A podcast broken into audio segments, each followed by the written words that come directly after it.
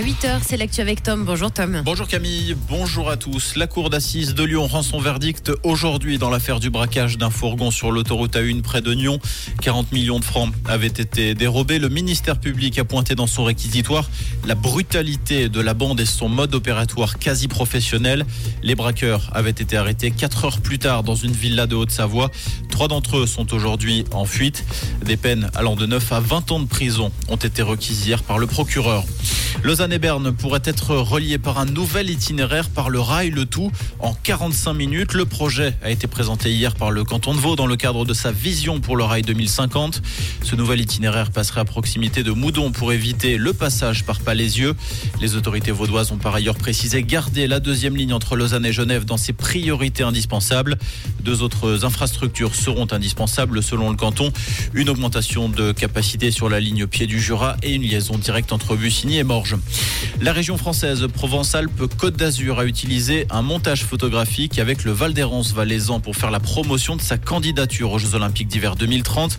Interpellé sur ce montage, le service de presse de la région française évoque une malheureuse erreur due à une communication trop rapide. Il a promis de ne plus communiquer avec ce visuel.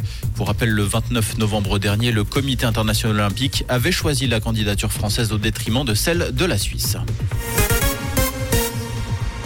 Aux États-Unis, pour la première fois, un condamné à mort a été exécuté par inhalation d'azote, une technique qui provoque la mort par privation d'oxygène.